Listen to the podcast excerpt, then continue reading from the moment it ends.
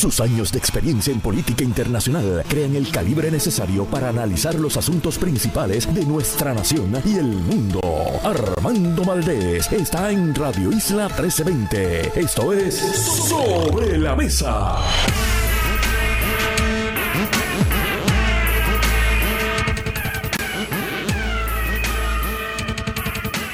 Buenos días Puerto Rico, soy Armando Valdés. Usted escucha Sobre la Mesa por Radio Isla 1320. Hoy en Sobre la Mesa Gloria Ruiz Cuilan, periodista estelar de El Nuevo Día, se sienta a la mesa. Hablamos con ella sobre esta revelación de pronto de fin de año.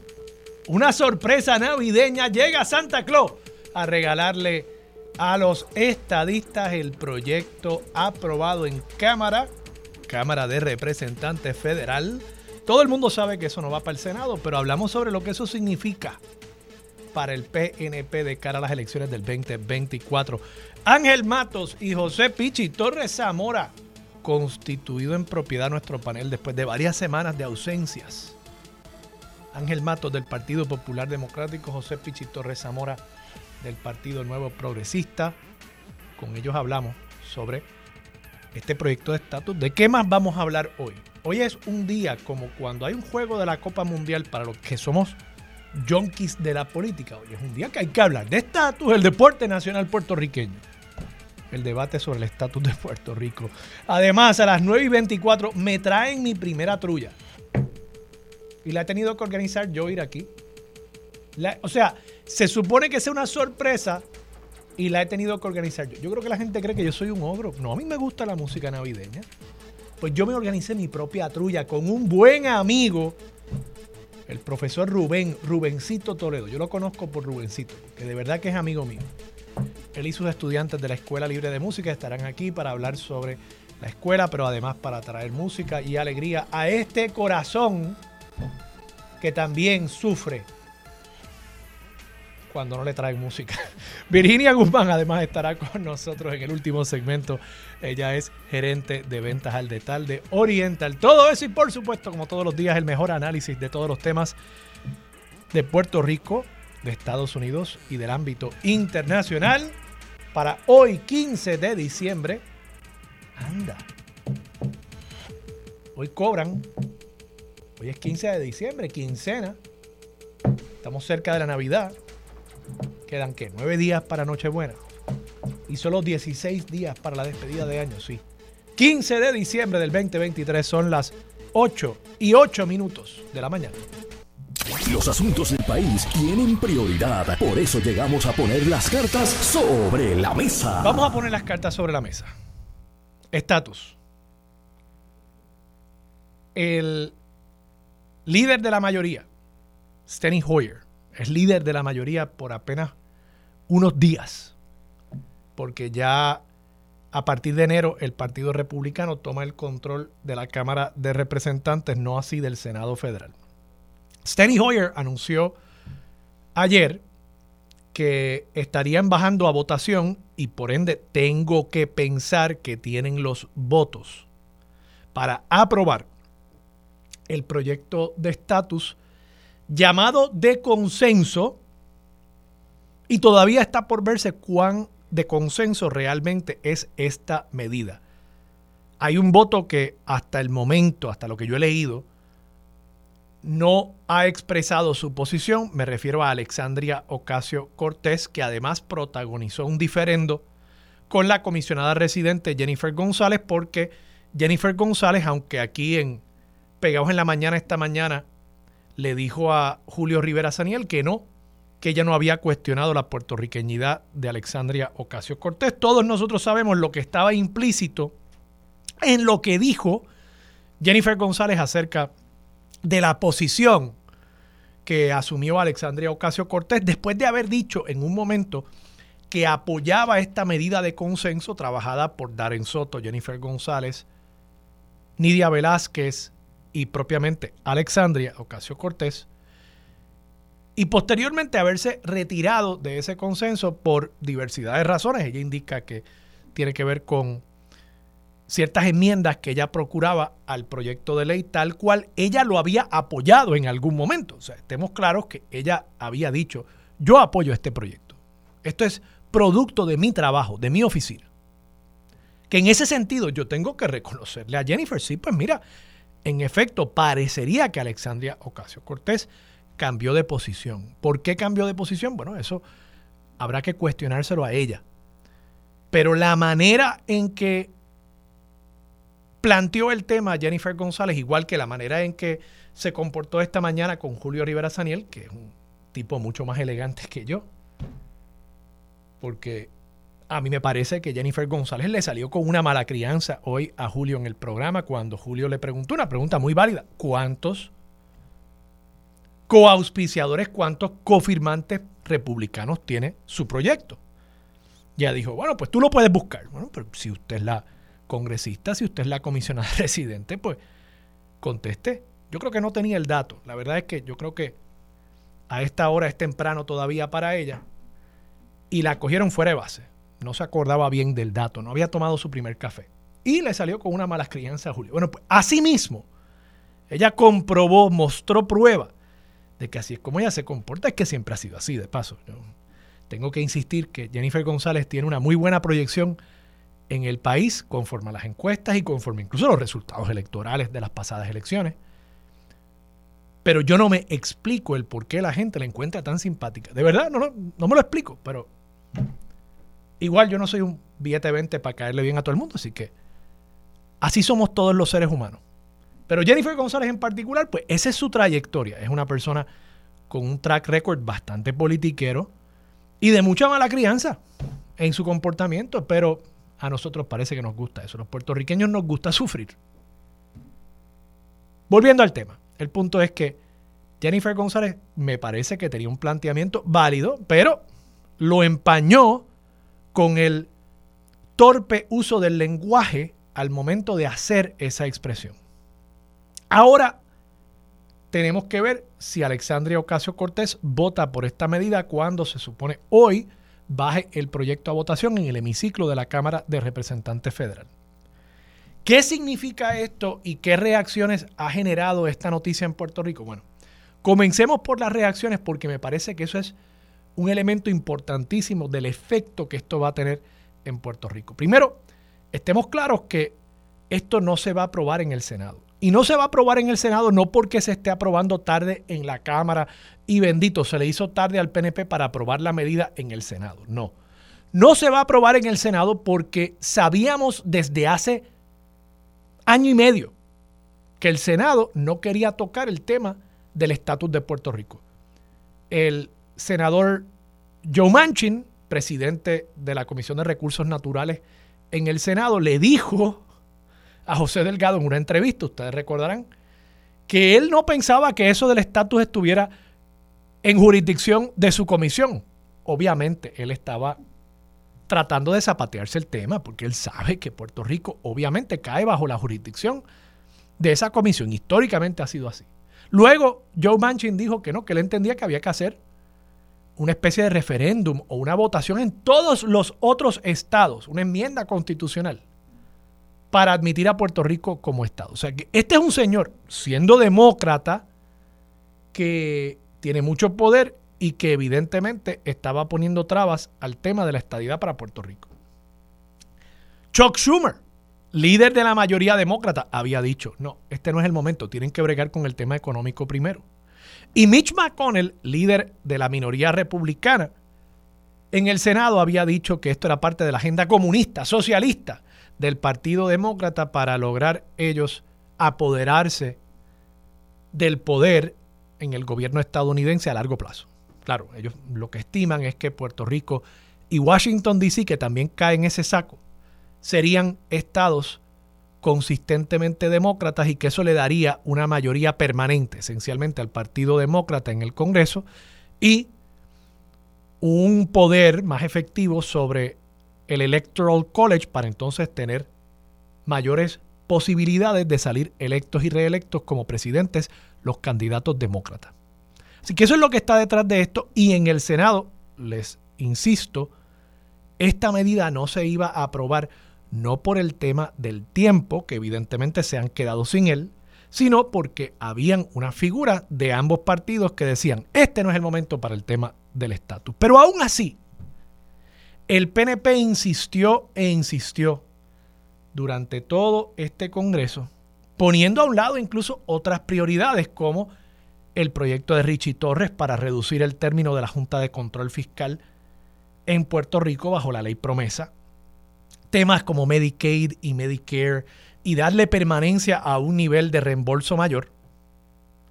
Y esos temas, el propio Raúl Grijalba, presidente de la Comisión de Recursos Naturales, admitió la semana pasada que quedaron relegados en un segundo plano porque toda la atención del Congreso y de su comisión en cuanto a Puerto Rico estaba enfocado en el ejercicio en futilidad que es este proyecto y que lo era hace año y medio.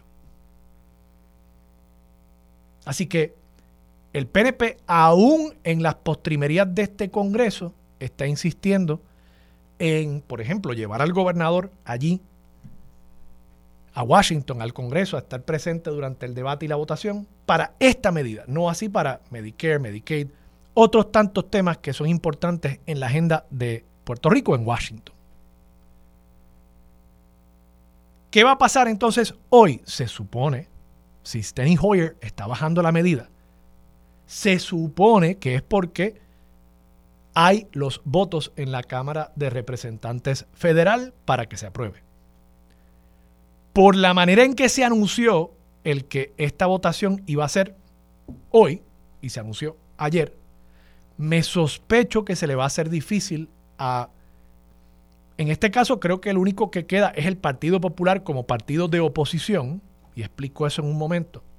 Se le va a hacer muy difícil movilizar cabilderos, movilizar ciudadanos para ir a abogar en contra de esta medida. Y eso podría ser el jaque mate para que finalmente, en efecto, se apruebe esta medida. Y digo que el Partido Popular se ha quedado solo en oposición porque ayer leí expresiones, si no me equivoco, de Rubén Berríos en el periódico El Nuevo Día. Quizás fue Fernando Martín.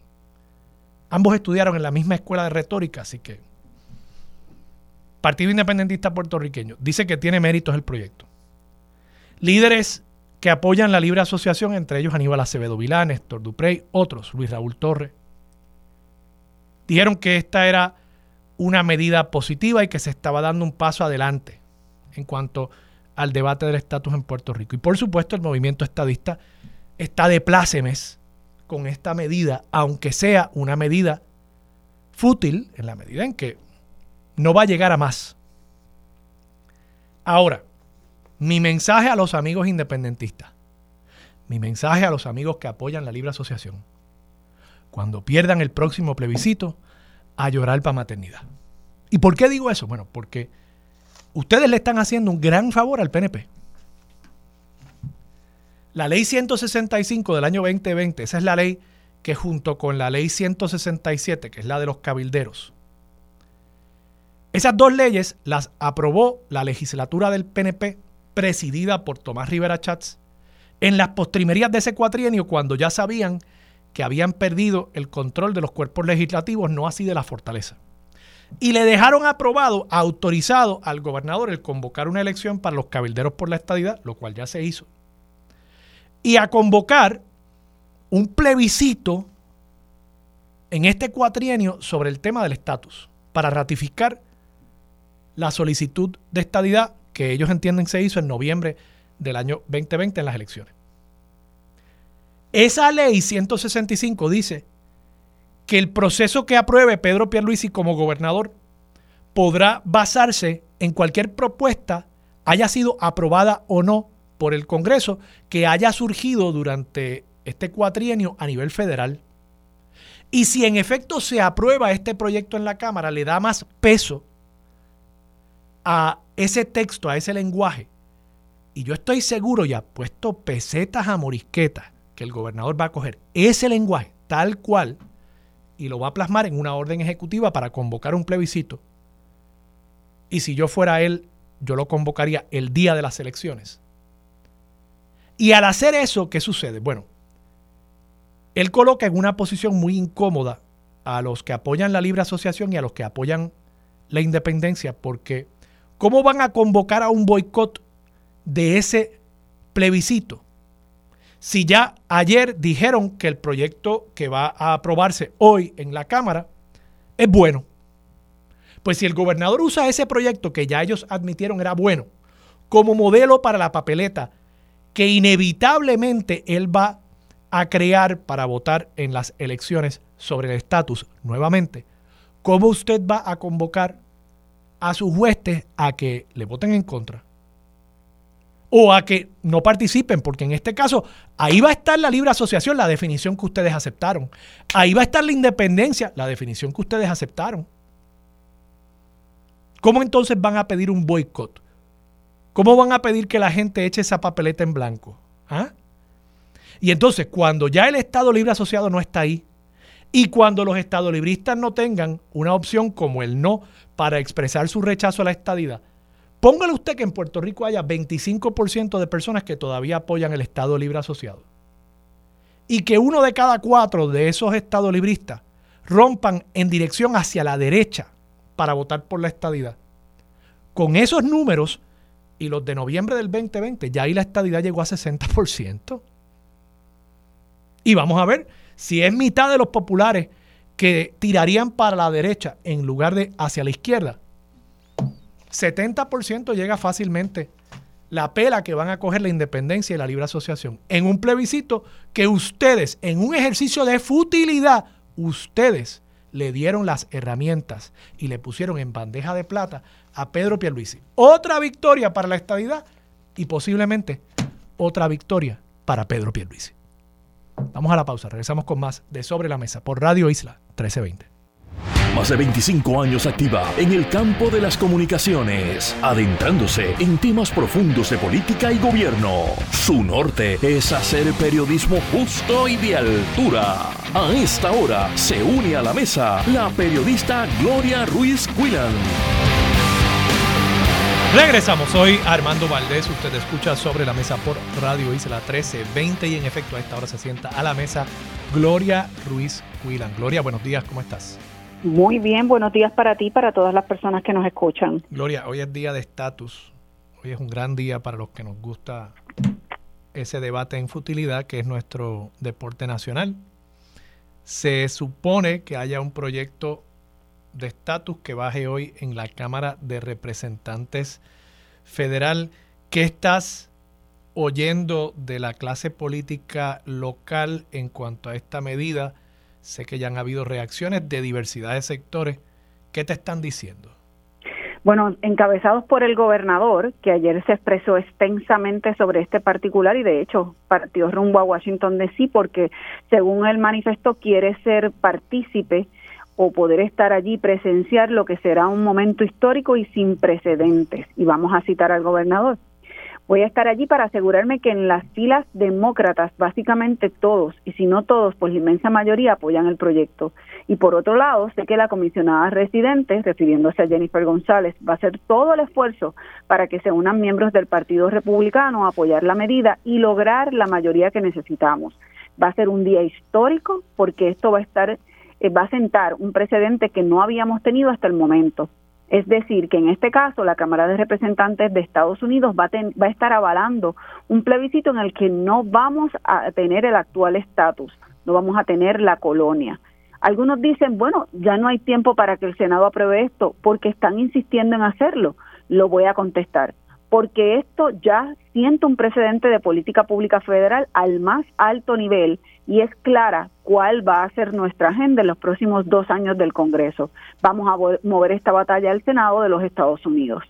Estas son las expresiones del gobernador que, como bien dije, está allá en Washington y esto se ha interpretado eh, en el obviamente no en el Partido Nuevo Progresista, no lo van a admitir, pero en los demás partidos como una eh, punta de lanza del gobernador de cara a una posible primaria en las próximas elecciones, porque fíjate que habla del Partido Demócrata y deja en manos de la presidenta, eh, de la comisionada residente, debo decir, la tarea de buscar los votos en el Senado. Es decir, yo soy del Partido Demócrata, yo hice mi tarea, ahora resta que tú hagas la tuya en el Senado. Tú sabes que me has, leído, te muevas. me has leído la mente y un poco cuando terminé el, el segmento anterior decía que aquí se le puede estar poniendo en bandeja de plata a Pierluisi una herramienta, primero, para lograr otra victoria para la estadidad en un plebiscito y segundo, incluso para eh, quizás lograr él una victoria en su contienda por la reelección. Y tú has traído un elemento de eso.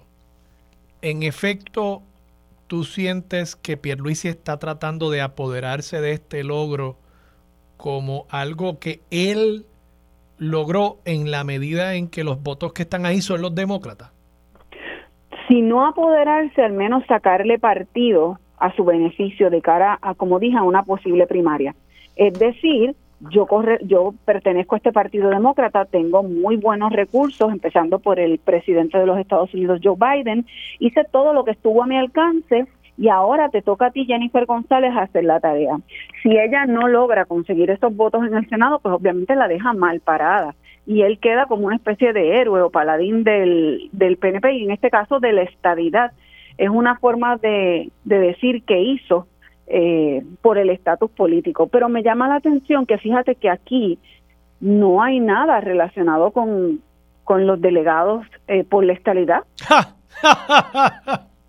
Ese es el trabajo primordial de estas personas y no han escuchado en ningún momento que, el gobernador diga y gracias a y logramos los votos de... El trabajo primordial de esas personas es proveernos entretenimiento y material a los analistas políticos para días lentos uno tener una noticia ahí, oye, mira, Melinda Romero no, no radicó su informe de ética y le van a multar. Eh, o sea, para eso es realmente, es, es, es un subsidio para los analistas políticos para los días lentos. sarcasmo terrible. Bueno, pues que es la verdad, o sea, ¿qué más han logrado estos individuos que no sea hacer el ridículo, que no sea provocar controversias y hacerle daño, yo creo incluso al movimiento estadista. Pero bueno. Ciertamente han sido muy controversiales. Otros, otros eh, líderes políticos en Puerto Rico. Hoy, por ejemplo, leo en el periódico hermano de eh, El Rotativo para el que tú trabajas, El Nuevo Día, Primera Hora, Juan Dalmau publica su columna semanal, dice aquí que este proyecto representa simbólicamente un precedente importante al excluir la condición colonial. Creo haber visto a Rubén Berrío o a Fernando Martín haber dicho algo similar también. Parecería que salvo por el Partido Popular, hay un consenso en Puerto Rico en que este es un lenguaje que podría formar la base para un futuro proceso de descolonización y de libre determinación. Yo creo que depende del crisol político con que se miren, obviamente se va se va a opinar sobre esta medida. Ciertamente el Partido Independentista eh, no aboga por el estatus actual, así que de alguna forma ve un tipo de avance en esta en esta medida. El Partido Popular Democrático me parece que queda bastante mal parado porque, como ya hemos visto en otras ocasiones, no, no supo ser eh, oposición. Fíjate que al principio hubo una intención marcada por el presidente de la colectividad, José Luis Dalmao, de que iban a hacer frente y demás, y eso como que se aguó. Después no escuchamos nada sobre ¿Y tu impresión es la misma que los cogieron con los calzones abajo con este anuncio de que se iba a llevar a votación hoy? Yo entiendo que sí pero creo que desde hace algún tiempo, y no quiero copiarme de Carlos Delgado Altieri, el PPD abandonó Washington. Eh, no sé si está vinculado, pienso un tanto que sí, con su delicada situación económica, porque hay que pagar cabilderos y demás, y ciertamente el partido no tiene dinero. Pero esa voz potente del Partido Popular Democrático, y también he escuchado en esa línea Aníbal Acevedo Vila, yo no la veo en Washington. Ese campo, esta arena se abandonó. Totalmente de acuerdo contigo. Yo creo que hace Hace mucho tiempo el Partido Popular Democrático abandonó Washington, abandonó una narrativa que, sostuviera el Estado Libre Asociado. O sea, se, se, dio por sentado un montón de cosas, no se defendió el Estado Libre Asociado y esas aguas trajeron estos lodazales ahora para el Partido Popular Democrático. Ciertamente, yo creo que esto es un ejercicio en futilidad, pero me parece que si en algo tiene razón Juan Dalmau, bueno, pues si se aprueba como está, en efecto, la Cámara de Representantes estaría enviando un mensaje de que el Estado Libre Asociado se ha quedado totalmente solo en Washington, no tiene quien lo apoye, no tiene quien lo respalde, con la excepción posible de Roger Wicker, creo. Gloria, vamos a la pausa. Cuando regresemos, tú publicaste una noticia para limpiarnos el paladar un poco. Tú publicaste una noticia sobre el proceso de reconstrucción y lo mucho que se está tardando y lo mucho que todavía podría tardarse por una serie de obstáculos que hay en el proceso del desembolso y uso de esos fondos. Cuando regresemos, quiero que nos expliques la noticia y nos des tu análisis acerca de estas razones o excusas que se están dando para la tardanza de la reconstrucción de Puerto Rico después del huracán María. Con eso regresamos aquí en Sobre la Mesa por Radio Isla 1320. Regresamos, soy Armando Valdés, usted escucha Sobre la Mesa por Radio Isla 1320. A esta hora sigue sentada a la mesa Gloria Ruiz Cuilan. Gloria, hablámonos un poco sobre el proceso de reconstrucción. Tú recogiste eh, informaciones acerca de este proceso y los obstáculos que ha habido. ¿Qué, has sabido? ¿Qué has podido descubrir? Tuvimos la oportunidad de hablar con, si memoria no me falla, ocho alcaldes, tanto del Partido Popular Democrático como del Partido Nuevo Progresista, un poco para saber si estaban echando mano al tan eh, conocido, o mejor dicho, tan tan el, Working Capital Advance, que es un adelanto de 50% de los fondos asignados por FEMA, que ha sido la herramienta que ha promulgado el gobierno como la salida para que avancen los proyectos de reconstrucción tras María y los terremotos.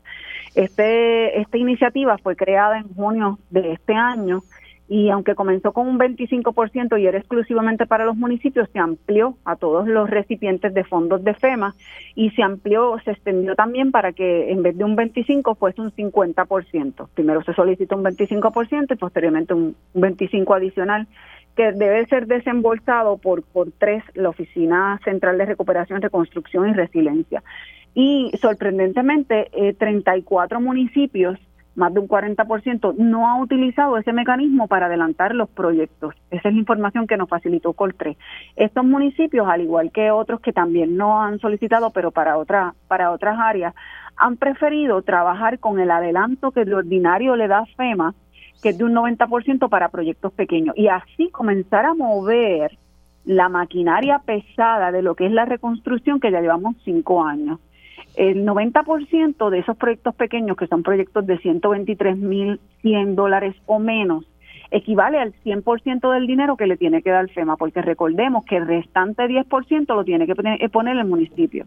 Y cuando le preguntamos a los alcaldes por qué han decidido comenzar por esa zapata, la respuesta fue clara, ellos quieren agilizar la reconstrucción, quieren evitar la burocracia y además entienden que de esa forma ganan liquidez en sus municipios, pues claro, FEMA le el COL3 en este caso le desembolsa el 90% del dinero de FEMA por cada proyecto, lo que le permite tener control, tener dinero en sus arcas y poderle pagar a los contratistas de manera inmediata y así seguir moviendo proyecto y proyecto.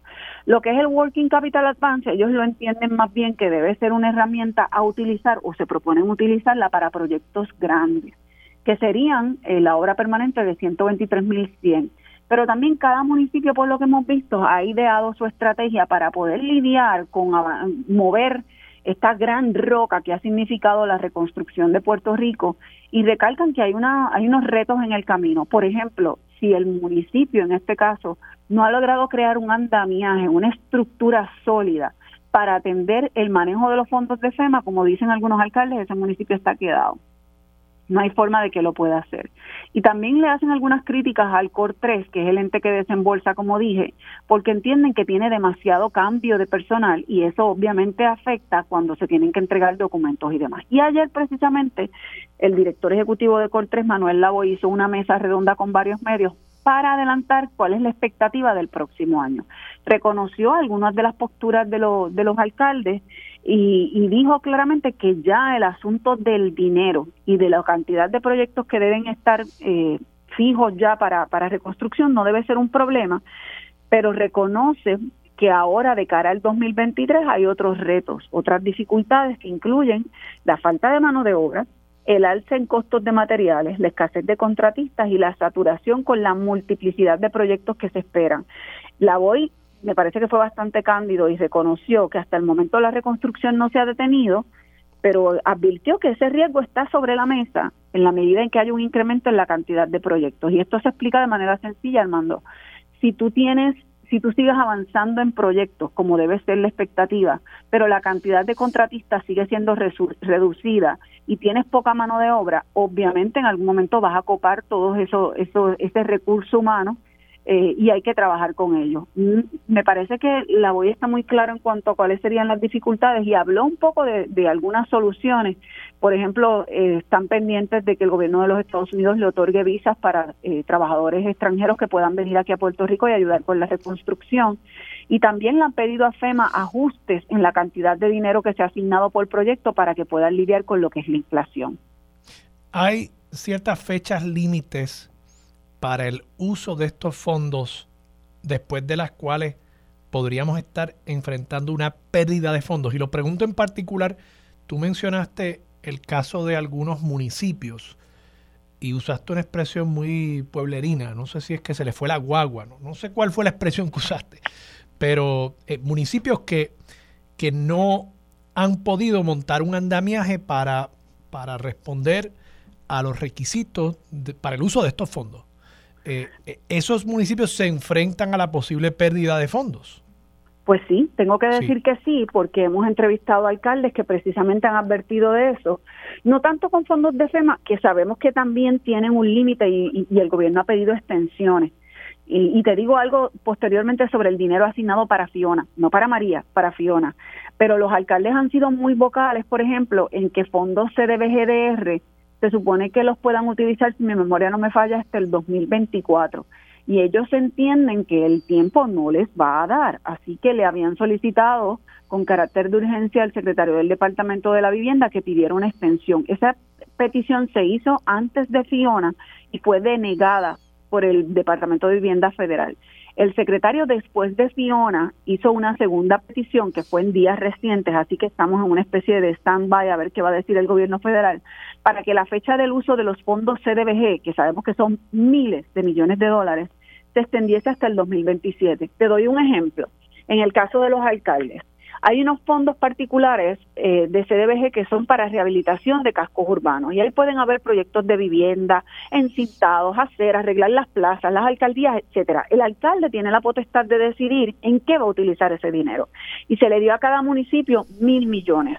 El alcalde de Culebra, por ejemplo, decidió que todo el dinero iba a ser utilizado para la construcción de un complejo de viviendas, una especie de walk-up porque como sabemos, las dos islas municipios carecen de vivienda. La vivienda allí es cara y para colmo no hay. Eh, lamentablemente mucho extranjero compra viviendas en ambas islas municipios, así que él va a utilizar los mil millones. ¿Ustedes creen que en solo dos años él va a poder construir eso con lo que implica llevar materiales a Culebra, adquirir los contratistas, pues obviamente él es uno de los que estaba pidiendo esa extensión. Y es una espada de Damocles lo que tienen, lo, lo, que tiene el gobierno y, los municipios. Habrá que ver si aceleran el paso y logran cumplir con estas fechas de FEMA eh, y de los fondos CDBG también. Ahora, te dije que te iba a hacer un comentario sobre eh, los fondos de Fiona. En julio pasado, luego de una reunión con el gobernador en la fortaleza, Manuel Lavoy indicó que había pedido una extensión en el dinero que le habían solicitado a FEMA eh, que cubriera un 100% para emergencia. Esa extensión era para que siguiera siendo 100%, eh, si mi memoria no me falla, por, un mes adicional. Eso fue en julio. Ayer la BOI nos confirmó que todavía FEMA, el gobierno federal, no le ha contestado esa petición. Y eso significa otro riesgo, porque sabes que esos proyectos de emergencia no se pueden detener. Eh, se tienen que seguir haciendo y ciertamente los alcaldes lo siguen haciendo bajo la premisa en arena movediza de que van a seguir contando con el 100% de reembolso de FEMA. Si FEMA no aprueba eso, que todavía no lo ha decidido, y los alcaldes siguen haciendo proyectos, el riesgo es eh, que solamente le paguen un 90% y el restante 10% de dónde va a salir. Municipios que están en la quilla. Algunos de ellos. Fíjate que muchos de los que están con superávit son los que han dejado el llamado Working Capital Advance a un lado y han decidido hacerlo con fondos propios porque lo pueden hacer. Pero el que no puede, no puede. Tiene que depender de ese dinero del gobierno. Interesante. interesante. y ciertamente es una bandera roja que hay que levantar porque... Aquí, aquí hay una teoría de que muchos proyectos, obviamente no sabemos la cantidad, aunque se le hayan asignado dinero y, y que quizás incluso hayan comenzado, se van a quedar a mitad. Se van a quedar a mitad o algunos sin comenzar. Eso lo hemos visto. De muchos alcaldes. Eso lo hemos visto antes. El otro día estaba en Naranjito y cada vez que paso por el, coliseo ese que se construyó, que está toda la estructura ahí, parece como una ruina del coliseo romano. Pero es que no, nunca se usó, ¿verdad? El coliseo romano sí se usó. Este nunca se usó, nunca se inauguró porque se quedó, yo diría más que a la mitad, pero se quedó y eventualmente pues no hubo forma de terminarlo. Eso definitivamente podríamos empezar a ver muchos monumentos a la incompetencia y la negligencia de la administración pública en el país con, este dinero de FEMA. Gloria, gracias por estar disponible otra semana más para Sobre la Mesa. Siempre a la orden. Buen día.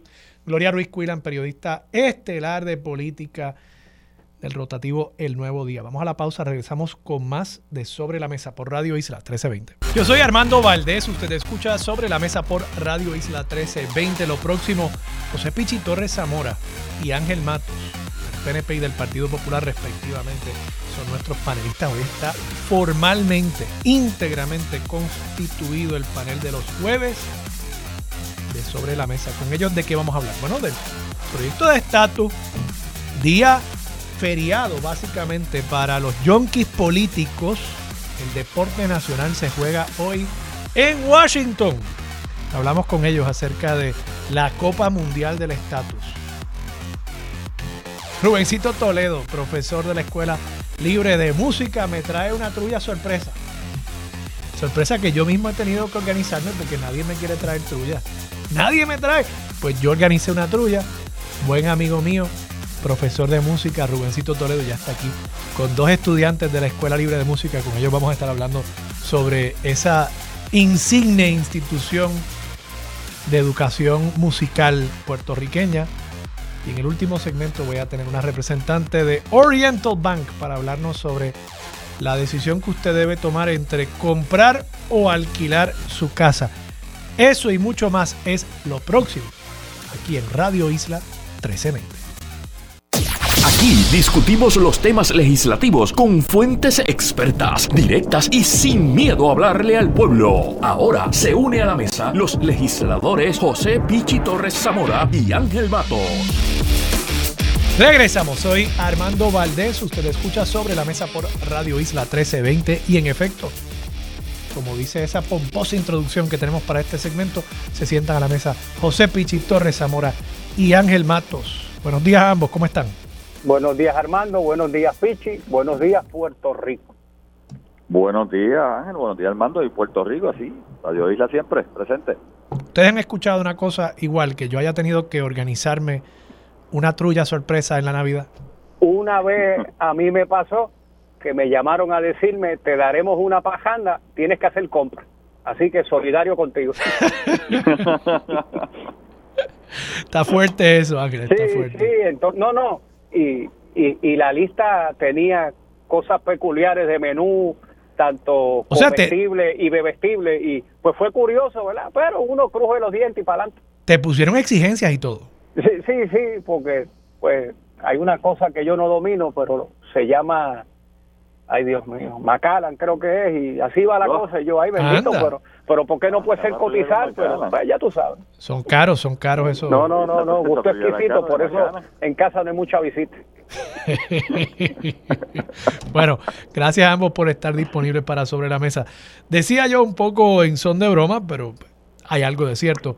A los puertorriqueños el deporte nacional que nos gusta realmente es la política y dentro de la política pues el tema del estatus nos apasiona a todos, aunque todos yo creo que reconocemos que es más como uno de esos debates tipo medievales de cuántos ángeles caben sobre la cabeza de un alfiler, pero nos gusta, nos gusta ese tipo de debate, somos como los griegos, nos gusta la filosofía esotérica. Entonces, estamos hoy ante el Congreso estadounidense con este proyecto de ley llamado de consenso. Y en efecto, cuando leo las expresiones de líderes, salvo por líderes del Partido Popular Democrático, leo a un Manuel Natal decir que esto es un paso importante de avance. Busqué la cita, era de Fernando Martín, que dice que hay unos méritos evidentes en esta medida.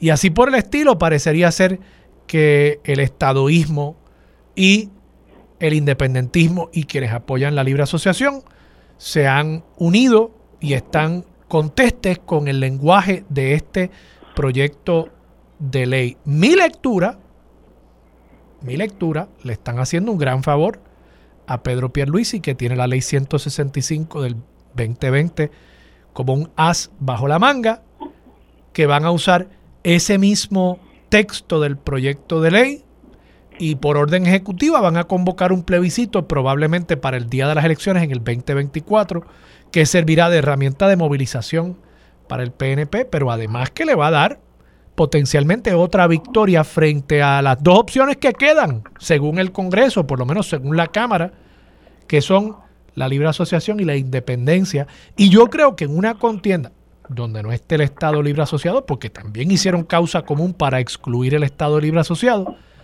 va a salir ganando la estadidad. Esa es mi lectura, pero Ángel, ¿qué te parece a ti?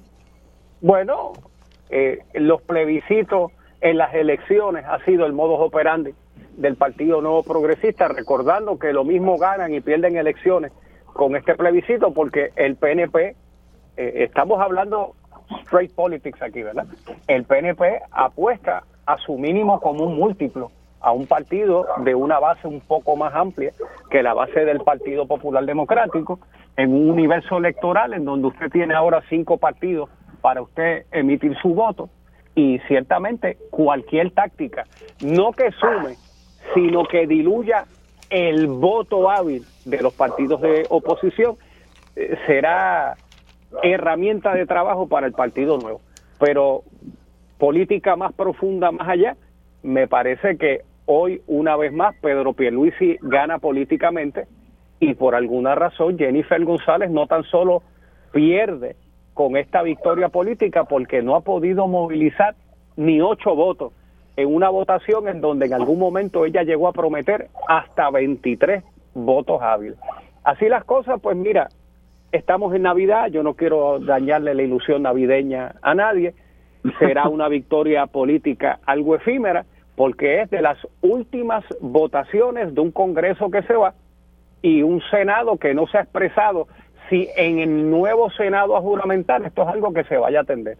Así las cosas, a mí me da un poquito de vergüenza el contraste, porque en el mismo día que también se votará por el omnibus, en donde Puerto Rico una vez más queda fuera de una asignación permanente de fondos Medicaid, pues estamos en una resolución conjunta pateando la lata por cinco años más, estamos descuadrados por 500 millones de pesos. Y la realidad es que en el día que hay que buscar los fondos para la salud de este país, pues el gobierno pelea por la estadidad. Pues ahí está, que el pueblo lo vea. Que de paso, Ángel, a tu punto, Raúl Grijalba la semana pasada le dijo a José Delgado del periódico El Nuevo Día que en efecto la atención y el tiempo de trabajo, el, el ancho de banda que tenía la Comisión de Recursos Naturales durante este Congreso se dedicó por solicitud de los proponentes del proyecto al tema del estatus y no a una multiplicidad de otras prioridades que tenía Puerto Rico durante este Congreso, aun cuando se sabía, que no me usen la excusa ahora, que es que bendito, el Congreso se quedó sin tiempo para aprobar esto en el Senado. Se sabía desde un principio que este proyecto no tenía realmente posibilidades de ser aprobado en el Senado, por lo menos no en este momento. Pichi, sí, perdóname Ángel. Bueno, sin robarle tiempo a Pichi, pero por estricta hechura del gobierno. O sea, ellos optaron por irse por la estabilidad y no por la salud. De acuerdo, totalmente de acuerdo. Y, y, y la gente cree, no, pero es que uno puede masticar chicle y caminar a la vez, claro. Pero el Congreso no opera así necesariamente. El Congreso, el Congreso tiene cierta, cierto tiempo, tiene cierto ancho de banda. Los congresistas, cuando tú le preguntas, mira, ¿cuáles son las prioridades de Puerto Rico? Pues puede que te pongan eh, la estadidad por encima de cualquier otra, porque es que ese es el tema del que más han escuchado, ese es el tema que más le han cabildeado. Y entonces, pues eso, eso tiene un efecto, y eso es lo que reconoció Raúl Grijalba recientemente en sus expresiones. Eh, Pichi, te, te, quería preguntar, Ángel trae una, un elemento de esta conversación que a mí me resulta interesante y que lo discutí también con Gloria, y es cómo se está viendo este proyecto y la votación de hoy dentro del contexto también de una potencial contienda primarista en el Partido Nuevo Progresista. Y me resulta interesante que Jennifer González, un día en el que debería estar celebrando que su proyecto se va a llevar a votación, yo escuché la entrevista que le hizo Julio esta mañana y tengo que decir que se estaba comportando como una persona muy a la defensiva, como una persona que veía esto más que como una victoria, como una derrota. Y me resulta irónico. O sea, Julio le pregunta, bueno, ¿y cuánto? Y, y, Julio creo que lo conocemos, o sea, lo hizo de manera elegante y, de manera muy mesurada. Eh, en eso yo le reconozco a Julio una capacidad que yo a veces no tengo. Eh, y, le dice, le dice a, Jennifer González hoy, bueno, ¿y cuántos, cuántos congresistas republicanos eh, fueron confirmantes de este proyecto? Y le, dice Jennifer a, Julio, le dice, bueno, búscalo tú. Sea, no, no sé, me, me noté una actitud un poco de una persona a la defensiva. Y te pregunto si tú percibes esto también y si al interior del PNP esto es una estrellita que se está llevando Pedro Pierluisi y no Jennifer González, considerando que la medida se va a aprobar por una Cámara demócrata y que incluso el líder de la mayoría demócrata, esto es harto conocido, Steny Hoyer, es eh, un amigo cercano de Pedro Pierluisi. Bueno, mira, yo te diría, bueno, hay que ponértelo contexto. Obviamente yo tengo información que tal vez no tienen muchos estadistas. Hace tres semanas atrás hice unas expresiones que cayeron mal este, en mi base de partido porque dije, mira, el proyecto de estatus realmente en ese momento estaba muerto, no se veía la posibilidad de que llegara a fluir a votación y es una realidad, mando, yo no voy a tapar el cielo con la mano. Eh, y de hace tres semanas para acá, pues se dieron unos movimientos eh, en muchos sentidos, especialmente de llamadas, este, si Jennifer hizo su trabajo, porque Jennifer trae a la mesa, obviamente, una negociación con Nidia Velázquez, eh, que fue obviamente para muchos y en Puerto Rico como que, ¿qué pasó aquí? Lidia negoció con Jennifer y, y eh, adiós, y ya no se odiaban o no se hablaban, qué sé yo. Pero de tres semanas para acá, pues te puedo decir este que el gobernador sí también puso su parte. Recuerda que Pedro Pierluisi fue congresista, eh, comisionado residente, ¿verdad? Pululó entre los congresistas por ocho años. Él tiene sus amigos, no es eh, un, ¿verdad? No, es un secreto que Steny Hoyer básicamente es amigo personal de Pedro Pierluisi y yo te puedo decir a ti que Pedro Pierluisi, y porque hablé este tema hace dos semanas con él, después que hice las expresiones, estaba haciendo las llamadas de rigor, estaba haciendo un montón de compromisos y llamadas eh, junto a congresistas pidiendo, ¿verdad? Tú sabes cómo es el trabajo congresional, o sea, aquí hay favores que se dieron un momento, se toca, se habla, se lleva el mensaje y se dio, gracias a Dios se dio, eh, para bien, porque yo creo que el proyecto, independientemente se vote solamente en el Congreso, de ser aprobado durante el día de hoy, lleva un mensaje, lleva un mensaje de eh, por lo menos este Congreso estuvo disponible a ver un proyecto donde obviamente las medidas para descolonizar a Puerto Rico son uno, dos y tres, en este orden. Eh, pero por lo que tú me estás diciendo, creo que tú me estás confirmando que esto es resultado del trabajo de Pedro Pierluisi. El trabajo de ambos. O sea, Jennifer González logró históricamente una negociación con Nidia Velázquez, se trabajó, eh, sometió, Steny Hoyer estuvo ahí, hay un, ¿verdad? pero hace un par de semanas atrás realmente no se veía movimiento en el pulpen y te digo, pero Pierluisi trabajó también con presidente del partido, hizo sus negociaciones, tanto así que anoche, obviamente, tan pronto se lograron y Steny Hoyer le confirmó que había logrado los votos eh, para bajarlo durante, que había logrado el consenso para bajarlo durante el día de hoy. El gobernador y presidente del PNP se montó y fue, sí, fue la capital federal para este tema, que es importante para el PNP y para la descolonización de Puerto Rico, como para otros temas que ha ido, porque obviamente él también ha ido a bregar con Medicaid, también ha, ido a trabajar con, el Medical Cliff eh, en otros asuntos, él también ha trabajado con Jennifer González para asuntos eh, hospitales para Puerto Rico. Así que, mira, sabes que al final del día yo espero que se vote, espero. Aquí hay mucha gente, hasta que yo no vea el último voto, no no doy, ¿verdad? No, no, aplaudo. Eh, cuando se den todos los votos, se logró entonces un consenso que es bueno y válido para Puerto Rico, punto, es bueno y válido para Puerto Rico. Ah, que realmente un Congreso no amarra a otro, que esto no amarra al Senado, ciertamente, el Congreso va a ser eh, totalmente republicano el próximo Congreso y no sé si viste las declaraciones del que va a ser el próximo presidente de la comisión de que tiene Grijalva, que es republicano y las declaraciones de él ayer fueron increíblemente eh, contra Puerto Rico en todos los sentidos. Les pregunto a ambos, mi lectura de esto es que Pierluisi va a usar este proyecto, el texto de este proyecto, para convocar un plebiscito bajo la ley 165 del 2020. Uno, ustedes coinciden conmigo en cuanto a esa táctica política de Pedro Pierluisi de cara a las próximas elecciones. Dos, creen como yo que aquí el independentismo y quienes apoyan la libre asociación le han puesto en bandeja de plata el texto de este lenguaje a, a Pedro Pierluisi y que se le va a hacer muy difícil después plantear un boicot cuando lo que dice el proyecto pues es lo que ellos dijeron que era bueno. Y esto, tercero, cierra el paso ya políticamente en Puerto Rico a la Asamblea Constitucional de Estatus. O sea, parecería ser que aquí por lo menos ha tenido varias victorias el PNP, saca al Estado Libre Asociado de este proyecto, por lo menos aunque sean victorias pírricas, pero están ahí, saca al Estado Libre Asociado, saca la Asamblea Constitucional de Estatus y, se queda con un proceso en el que yo creo que tiene las de ganar el movimiento estadista. Eh, Ángel, comencemos contigo.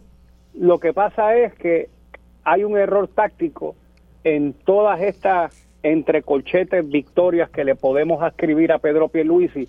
Entiéndase que raspa la olla y aparecen los chavos de bono, eh, empieza a inaugurar obras eh, de infraestructura. Ayer estaba en una rotonda en el pueblo de la Florida, no por menospreciar, pero obra es.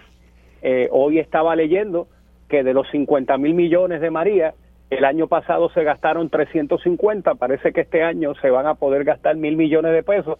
Claro, eso pone a 27 años el promedio de gasto y de obra, que, me parece infame. Pero hay un error, ¿verdad? El plebiscito ahora, eh, eh, el fundraising que hizo hace poco, que es otra táctica para decirle a Jennifer, no te tires, que yo te estoy triplicando en billetes, porque Jennifer está flat en el, en el recaudo. Y, y, a este tajo, Pierluisi llegará al año electoral con cuatro millones debajo del brazo, que se convierten en ocho con la ley. Y, evidentemente él está dejando claro. Oye, eso mismo podríamos decir de los candidatos del Partido Popular, de paso. O sea, si Jennifer está flat, los amigos del Partido Popular que piensan aspirar a la gobernación están. Está bien, pero eso tiene el año que viene. Están cóncavos. Bueno, lo que pasa que por hechura, ahora en mayo, pues habrá lo que la gente quería, la preprimaria en el Partido Popular para la presidencia, y ya veremos. Pero que todos levanten sus chavitos, o que no, que quede medianamente claro. El error táctico que quería señalarte es que estamos en el 2022 y más vale que para el año que viene vuelva a raspar la olla y aparezcan 400 millones para los bonos, con el reto que ya los fondos ALPA lo que queda es muy poco y vamos para el año número dos que le estamos pagando mil pesos de más a los maestros al paso limpio y tenemos que hacer ahora la reconversión de la asignación recurrente en el presupuesto. Eso coge nada más 400 millones de los mil millones de economía que se están generando. Y ahí la cosa empieza a apretar. Y en la política, si un día es mucho, imagínate dos noviembres para las elecciones. Pues hoy Pierluisi cantará victoria. Digo, si no ocurre algo catastrófico, porque como yo he visto la construcción de los votos hoy, cualquiera aquí se enchisma y se va de la mesa. Y, y, y, de nuevo, yo recuerdo hace veintipico de años atrás, cuando Jennifer González empezaba en la, en la política, eh, eh, en una cobertura del Canal 6, donde uno de tantos proyectos, me parece que fue el proyecto John, que se aprobó por un voto, y al aire se escuchó el suspiro de alivio de Jennifer. Pues yo espero que hoy sea más de un votito, porque si no, el que regresa a Puerto Rico tan grande como King Kong es Pedro Pierluisi y Jennifer, pues gracias por nada. Pichi. Mira, yo realmente, o sea, como yo lo veo, obviamente, si Pedro Pierluisi decidiera citar algún tipo de, consulta, este, que yo no lo había analizado, pero le tomo la palabra este, y la estrategia, tú eres buen estratega político, eso siempre lo he dicho, hermano. Este, en nuestras conversaciones de amistad privada. Vamos, pero tú, tú votaste el cuatrienio pasado por la ley 165, ¿correcto? Claro. O sea, ustedes, digo, esto no, vamos, esto no me lo estoy inventando yo. esto lo hicieron ustedes, los estrategas, los buenos estrategas son ustedes que le dejaron esas herramientas ahí, esos haces a Pedro Pierluisi, listos para que lo usara. No, no, no, no, no lo había tomado, o sea, no lo había pensado así, pero mira, si no se llevara, posiblemente podría ser una alternativa de convocar este realmente al fin y al cabo si se y, y pone y, y, y, Pichi coincide conmigo en que ponen 3 y 2 al independentismo y a los líderes de la libre asociación el que hayan dicho oye ese proyecto es bueno ese proyecto es un paso de avance pues entonces si ah, fue un paso de avance paso de avance también sería que el gobernador coja ese mismo texto ahí es donde tendría que tener cuidado, ¿verdad? Que no quieran amañar la cosa, arrimar la sardina a su brasa demasiado. No, no, el mismo texto y plasmarlo en una orden ejecutiva para, conforme a la autorización de la ley 165, convocar un plebiscito ¿Y, qué van a decir en ese momento? Digo, los únicos que podrían decir, vamos a boicotear, son los populares, pienso yo, ¿verdad? Eh, desde el punto de vista eh, de, standing moral para hacerlo, porque el Partido Popular se ha opuesto a la exclusión del Estado Libre Asociado, pero los otros partidos, los otros movimientos ideológicos, pues yo creo que no. No, y no solamente, o sea, y no solamente eso, o sea, la realidad que no hay que hacer mucho, o sea, plasmando eh, el texto tal cual está en un proyecto en Puerto Rico, yo lo que he dicho de ese proyecto, una de las cosas que a mí me encantan del proyecto es que traduce la, ¿cómo te puedo decir?, la conversación del estatus o el debate del estatus a algo que es bien simple, la ciudadanía americana. ¿Atesoras o no atesoras la ciudadanía americana? Y tú sabes que en cada uno de los tres vertientes, ¿dónde queda la ciudadanía americana? Eh, y yo creo que eso es bueno para Puerto Rico, que estemos claros de eso, porque mucha gente eh, tal vez no necesariamente se llama estadista, aunque disfruta de la estadidad, le encanta ciudadanía americana, obviamente disfruta del libre tránsito entre eh, los Estados Unidos continentales y Puerto Rico sin ningún tipo de problema, detesta la pizza, los pasaportes, etcétera, y de repente le dicen, ¿sabes qué? Este, tú puedes perder la ciudadanía americana aquí, esto no es juego, porque es la realidad, o sea, si eres independiente para, la ciudadanía puertorriqueña, con todo lo que significa, la otra la debes negociar, pero no es permanente. O sea, yo creo que el texto es bueno, y eso es lo que ha dicho este proyecto, el texto es bueno y pone la discusión más allá de la estadidad. Recuerda que recuerda que hay populares que creen en la estadidad, Armando, eso es una realidad. Pero tal vez no entran al movimiento estadista porque en la guerra chiquita de PNP y PPD vamos a ser honestos, pues mira, tal vez hay quien no le cae bien Pichi y yo no quiero ir al PNP porque Pichi no me cae bien y es feo y no habla bien y yo no quiero saber de Pichi o de Tomás o de fulano. Así que cuando tú entras entonces a la discusión ¿verdad? sencilla de, de lo que significa cada propuesta, ahí es otra cosa. Y mira, sí podría ser, o sea, podría poner, porque yo no sé entonces cómo eh, Manuel Natal, si corre para gobernador o para alcalde de San Juan, o se queda como líder del partido de los victorianos, pues victorioso, pues hay que ver si, pues, cómo él va a llevar este mensaje. Tú tienes a un liderato del Partido Independentista por un lado diciendo que qué bueno, es un avance, por otro tienes a otros que dicen, pero no me gusta lo que están haciendo, porque ni ellos mismos se ponen de acuerdo. Así que, nada, tú sabes. Vamos a ver qué pasa. Yo personalmente creo, como te dije ahorita, hace un momento, eh, hasta que no se cuente el último voto, yo no voy a estar tranquilo con, la votación de hoy. Eso que tú planteas acerca de la ciudadanía estadounidense, y con esta discusión podemos cerrar el segmento, les pregunto a ambos, ¿cómo queda el proyecto? ¿No quedan mal paradas las dos alternativas que no son la estadidad, independencia, libre asociación, en la medida en que uno, aunque ahora se bajó a un padre con ciudadanía americana para la transmisión al hijo de la ciudadanía, también dice que sería durante la vigencia del primer pacto, uno.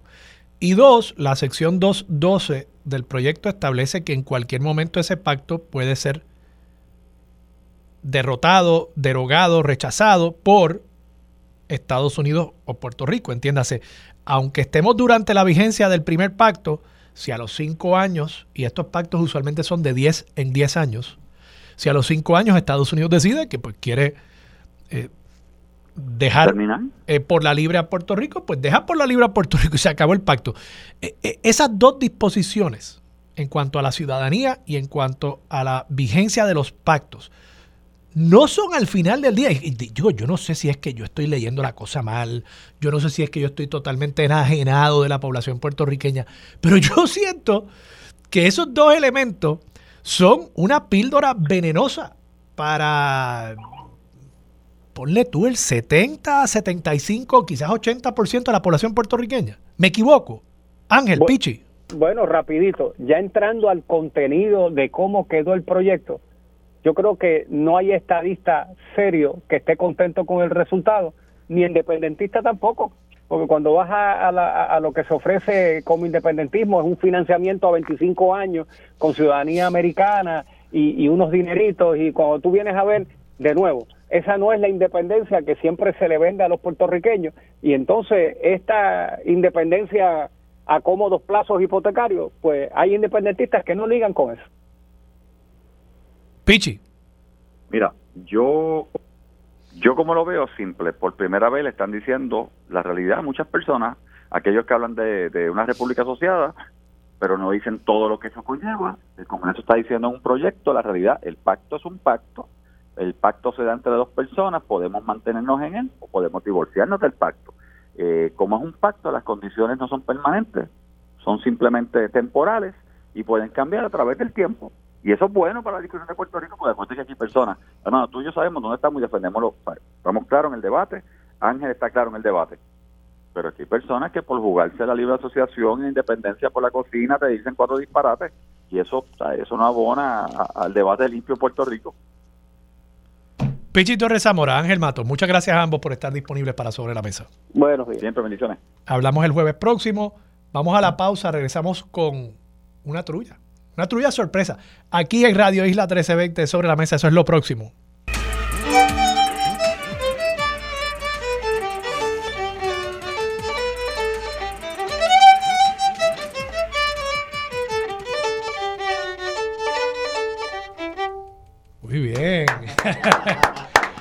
Regresamos, soy Armando Valdés, usted escucha sobre la mesa por Radio Isla 1320 y sí, tenemos visita aquí, una trulla navideña, Rubén Rubencito Toledo, profesor de la Escuela Libre de Música, aquí vecinos nuestros en Atorrey, se sienta a la mesa junto a sus estudiantes Mariana Burgos y Antonio Avilés.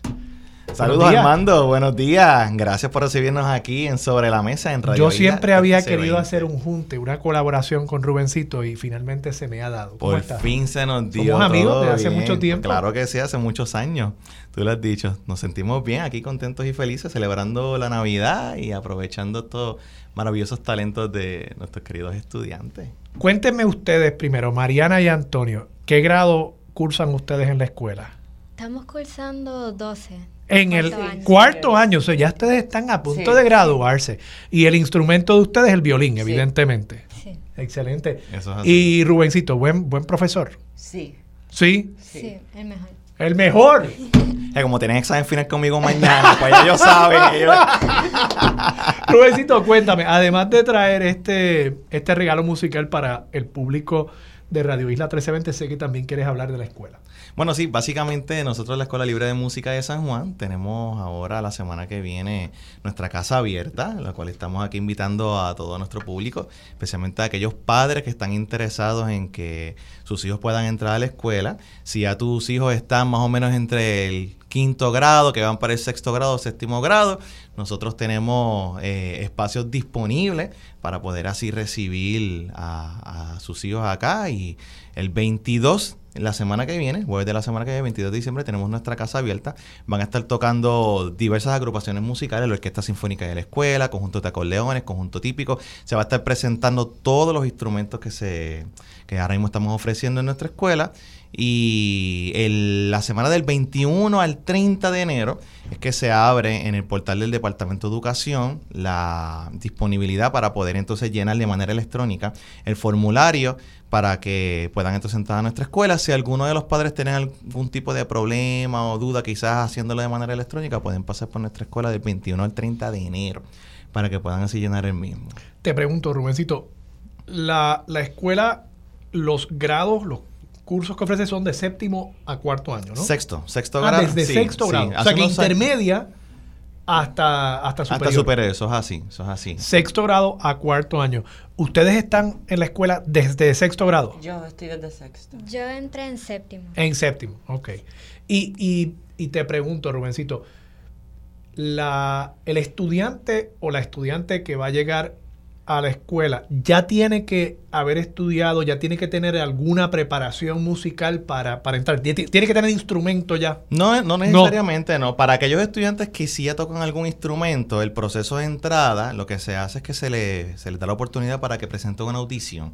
En esa audición, entonces, lo que se hace es que se, se reubica el nivel de, enseñanza que se le va a dar en cuanto a su instrumento. Si es un nivel elemental, un nivel intermedio, un nivel avanzado. A veces tenemos estudiantes que vienen a sexto, séptimo grado, pero llevan muchos años tocando su instrumento y ya tocan a una altura pues mucho más desarrollada. Pero si son niños que nunca han tocado nada, también hay un proceso diferente en el caso de ellos, un proceso que se le brinda un examen bien básico. Simplemente es como que se le muestran cositas bien básicas para ver cuán, eh, qué experiencia ellos tienen dentro de lo que es reconocer eh, los sonidos, reconocer los ritmos, pero básicamente es para evaluar, a ver cómo ellos eh, se distinguen ya dentro de esa área, pero no tienes que tocar algún instrumento, puedes empezar desde cero acá en nuestra escuela. Se le brinda la enseñanza tanto del instrumento como la enseñanza de todo lo que es la teoría musical, solfeo, todo lo que se, nosotros le llamamos fundamentos de la música, todo lo que se compone dentro de fundamentos de música se le enseña desde cero en nuestra escuela. Además de ser una escuela eh, musical, es una escuela pública también con, todo el currículo. Eso es así. Con todo el rigor curricular de una escuela que, que, gradúa a sus estudiantes con un diploma de escuela superior. Eso es así. Correcto. Los estudiantes de la Escuela Libre de Música de San Juan se capacitan tanto en el área académica como en el área musical.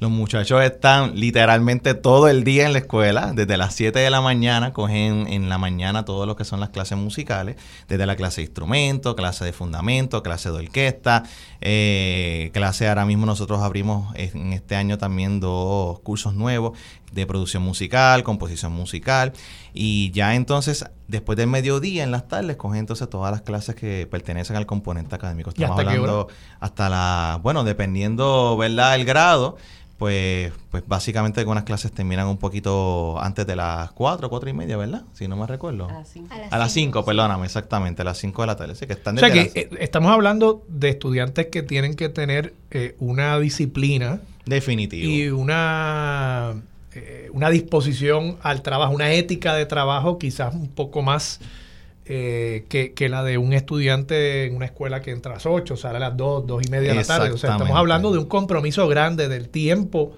de un joven, que yo sé que a veces quieren estar haciendo otras cosas, pero, pero esa es la dedicación también al arte, ¿no? y con todo y eso, eh, es admirable la disciplina que tienen nuestros estudiantes. Te voy a poner por e, de ejemplo estos dos chicos que tenemos aquí frente a nosotros. Ellos no solamente están en la escuela, también pertenecen a la Orquesta Juvenil de Puerto Rico y también tocan en otras actividades, en otros programas. Ahora mismo en uno de los programas que ellos están trabajando, están montando lo que es el Cascanueces de Tchaikovsky y participan en diversidades de actividades. Inclusive muchos de nuestros estudiantes también se destacan en otras áreas, no necesariamente en música. Estamos hablando también en áreas de empresarismo, áreas de lo que son deportes, que están en nuestra escuela y aun cuando salen de nuestra escuela van y compiten en estas otras disciplinas y también se llevan sus méritos. ¿Cuántos estudiantes hay en la escuela? Ahora mismo en la escuela tenemos aproximadamente 400 estudiantes. básicamente juega por ahí el número, pero... Más o menos, más 50 estudiantes por, clase. Básicamente son eh, como unos 20 estudiantes por, grupo, por salón, 20, 25 estudiantes. Pues, y hay más de un grupo por, por grado, ¿no? Sí, hay más de un grupo por grado, eso es así. ¿Qué hacen los estudiantes que se gradúan de la escuela eh, libre de música? O sea, ¿cuál es el, futuro de un estudiante? Para un padre que está pensando, me gustaría examinar esta oportunidad para mis hijos o para mis hijas, ¿cuál es el, el camino de ese estudiante que se gradúa de la Escuela Libre de Música? Es bien interesante esa pregunta. ¿Sabes por qué, Armando? Porque muchos piensan que es que el estudiante que entra a la Escuela Libre de Música de San Juan cuando se gradúa tiene que ir a estudiar música per se y no necesariamente es así. Si tenemos muchos de nuestros estudiantes que salen a estudiar en las distintas universidades que tienen programas en, música, inclusive muchos de los integrantes actuales de la Orquesta Sinfónica de Puerto Rico pertenecieron a la Escuela Libre de Música de San Juan y a otras, de las y a otras escuelas libres de música eh, y muchas de las agrupaciones musicales a nivel eh, dentro de lo que es la música popular en Puerto Rico y fuera de Puerto Rico fueron, eh, ¿verdad? Son egresados de nuestra escuela, pero el estudiante que se gradúa de la Escuela Libre de Música de San Juan, al tener ya la disciplina musical, puede entrar a una escuela, puede a una universidad, perdón, y puede ser becado en esa universidad, participando en las distintas agrupaciones musicales de esa universidad, como también lo puede integrar dentro de su profesión.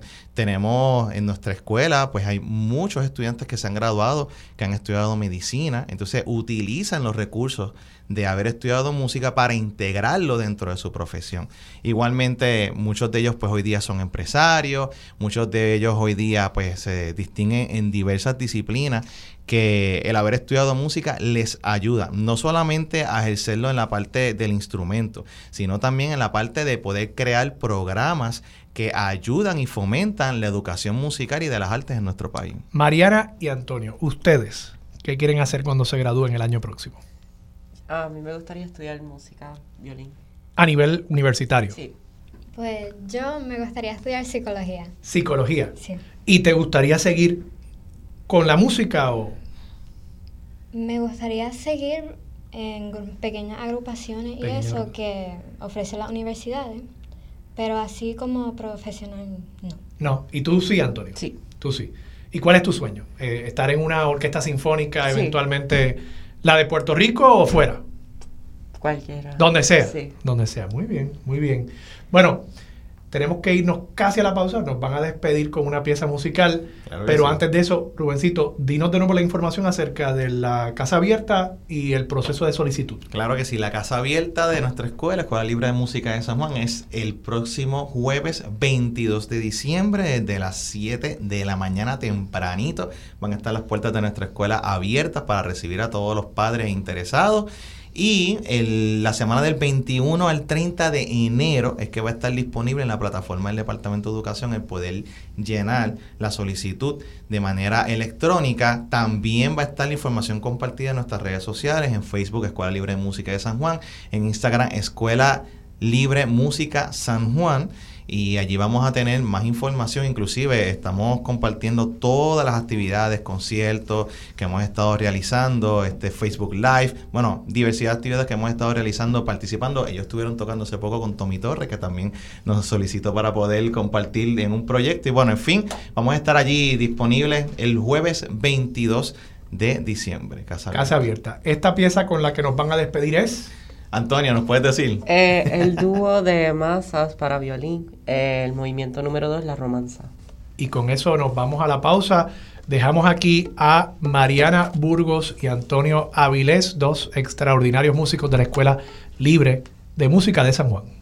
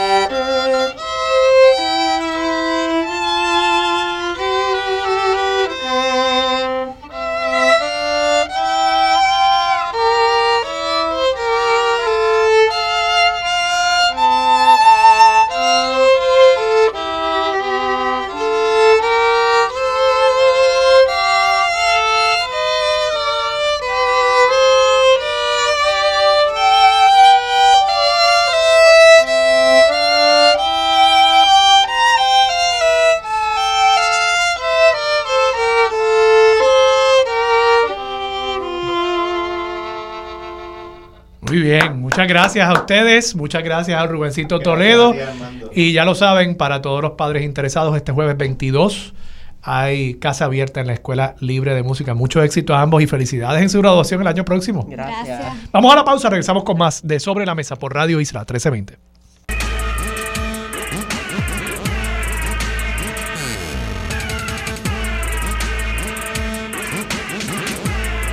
Regresamos hoy, Armando Valdés. Usted escucha sobre la mesa por Radio Isla 1320. Y antes de pasar con mi próxima invitada, ha pasado por aquí Hilda Rodríguez, mi buena amiga, la eh, directora ejecutiva presidenta. No sé cuál es tu título. Hilda, acércate ahí un micrófono, por favor.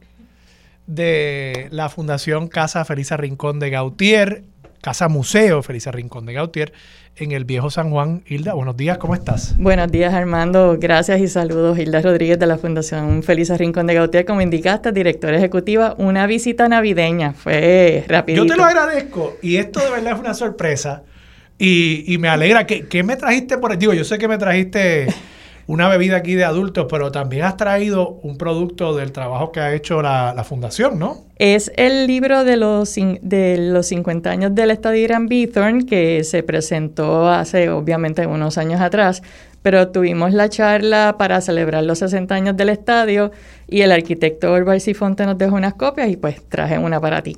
Excelente, te lo agradezco mucho. Sí, el, el Estadio Irán Bithorn, eso fue obra Sí, de doña Felisa. De doña Felisa Rincón de Gautir. Y ya cumple o cumplió 50 cumplió años. 60 años. 60 años. En octubre 24. Y es una estructura modernista mm, elegante, eh, eh, lamentablemente, pues a veces el mantenimiento no se le ha dado. Y, esas estructuras, particularmente de esa época de, la historia arquitectónica del país, requieren de mucho mantenimiento eh, y un mantenimiento especial. Pero qué bueno.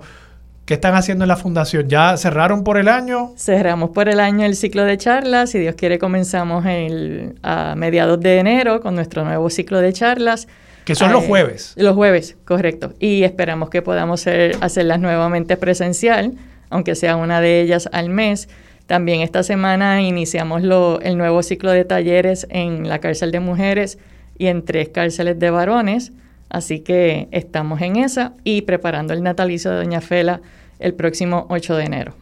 El natalicio que siempre hacen una misa en la catedral, sí, ¿verdad? Tenemos una misa en catedral, tenemos una actividad en la Casa Museo y estamos coordinando otra con la Fundación Nacional para la Cultura Popular. ¿La misa cuándo va a ser? El domingo 8 de enero, 11 de la mañana. es bueno saberlo para que los que nos estén escuchando, si quieren celebrar la vida de esa eterna alcaldesa de San Juan, eh, doña Felisa Rincón de Gautier, pueden hacerlo. Domingo 8, de, enero, 11 de la mañana en la catedral. ¿Y este será el natalicio? 126. Increíble. Hilda, muchas gracias. Gracias a Gracias por el regalo, gracias por tu visita, esta sorpresa. Y bueno, a esta hora tenemos en línea telefónica a Virginia Guzmán, gerente de ventas al detal de Oriental Bank, para hablar sobre un tema bien importante, comprar versus alquilar. ¿Qué sucede cuando usted vive en una propiedad alquilada y decide comprar su propio hogar? Virginia, buenos días, ¿cómo estás? Virginia, buenos días. Creo que se nos cayó la llamada. Ahí está, ahora mismo está Edwin haciendo las veces del iraquí. No le hemos puesto un nombre a Edwin. Yo creo que algún día va a haber que ponerle un nombre. El argentino, no sé. ¿Qué equipo tú estás apoyando, Edwin? El argentino. Pues mira, el argentino Edwin Ramos está ahí haciendo la gestión para conseguirnos a Virginia Guzmán, gerente de ventas al detal de Oriental, para hablar sobre este tema interesante, comprar versus alquilar y ciertamente sé que hay muchas personas preocupadas con el tema de no solamente el costo de la vivienda, sino también los intereses. Y para hablar sobre esos temas está con nosotros Virginia Guzmán, gerente de ventas al detal de Oriental Bank. Virginia, buenos días, ¿cómo estás? Buenos días, ¿cómo estás tú y todos los radio, eh, radio escuchas en la mañana de hoy? Muy bien, gracias por estar disponible para Sobre la Mesa. Virginia, te pregunto, ¿cuáles son las ventajas de comprar versus alquilar, o sea, ser dueño de una propiedad versus uno ser inquilino de otra persona en una propiedad residencial? Pues mira, Armando, el, el tener una vivienda propia es algo que la, mayoría, la mayoría de las personas anhelan tener en algún momento de su vida.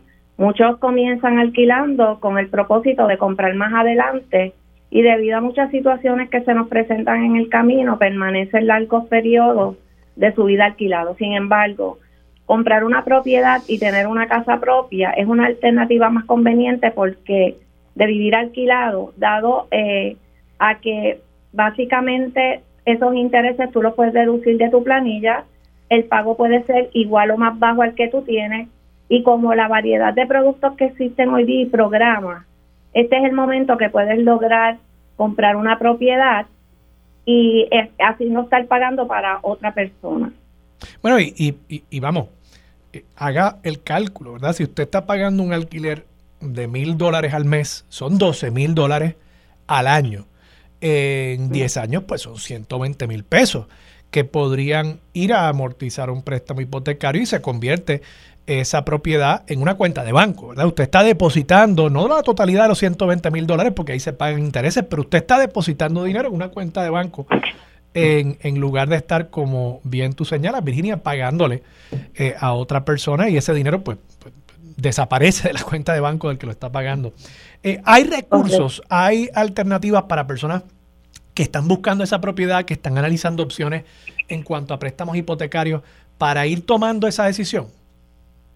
Sí, mira, lo primero que recomiendo es visitar un banco hipotecario para que un oficial le pueda precualificar, de modo que la persona sepa eh, que, a qué precio de venta, hasta qué precio de venta puede buscar esa propiedad y está cualificando y las alternativas disponibles que tiene esa persona específica. Segundo, si no tiene ninguna propiedad vista, les exhorto, ¿verdad?, que busquen un corredor de bienes raíces, un realtor, quienes cuentan con unos listados de propiedades disponibles y pueden conseguirle una propiedad y pueden entonces conseguir eh, alternativas que pudiesen llenar las expectativas que está buscando ese cliente. Y en cuanto ya hacen ese ejercicio, háblanos un poquito de los tipos de gastos, más allá, por supuesto, del costo-precio de la vivienda, ¿qué otros tipos de gastos tiene que asumir el comprador? Pues mira, los gastos, cuando uno va a comprar una propiedad, los gastos básicamente de acuerdo al producto, dependiendo del producto, hay, hay un pronto más alto, otro más bajo. Esto, cuando es residencia específicamente, estoy hablando ahora mismo de residencia principal. Y estos gastos dependen esto de los gastos que están incluidos, son los legales, los gastos que, que solicitamos al principio de la transacción, que son tasación, informe de crédito, lo que le tenemos que pagar a los suplidores y la, lo que también está incluido dentro de esos gastos pues es la tasa versus lo que me cuesta la tasa versus lo que lo que mientras más alta es la tasa pues menos gastos de cierre mientras más baja la tasa más alto más, más alto los gastos de cierre.